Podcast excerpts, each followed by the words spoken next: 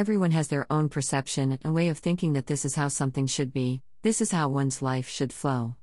Many a times people try and pass this off as this is the way things should work.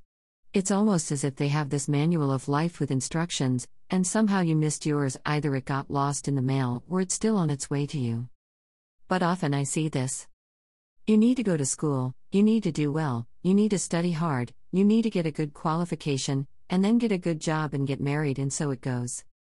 But who really makes all these rules? I think it's important being a parent to instill good values in your child, to give them the tools to enable them to make their own decisions in life for themselves. We are all different human beings. I know people who have not completed their schooling but have become amazing businessmen or women. Then I know people who have their degrees but struggle to make decisions about their life. We're all different and we all have different lives, and the most important thing I feel is that we need to respect that in each other.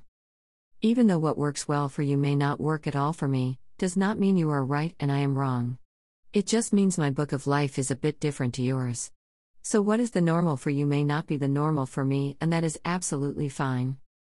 Imagine how boring it would be if we all were the same, following the same things and doing exactly the same thing. Can you just imagine a bunch of robots?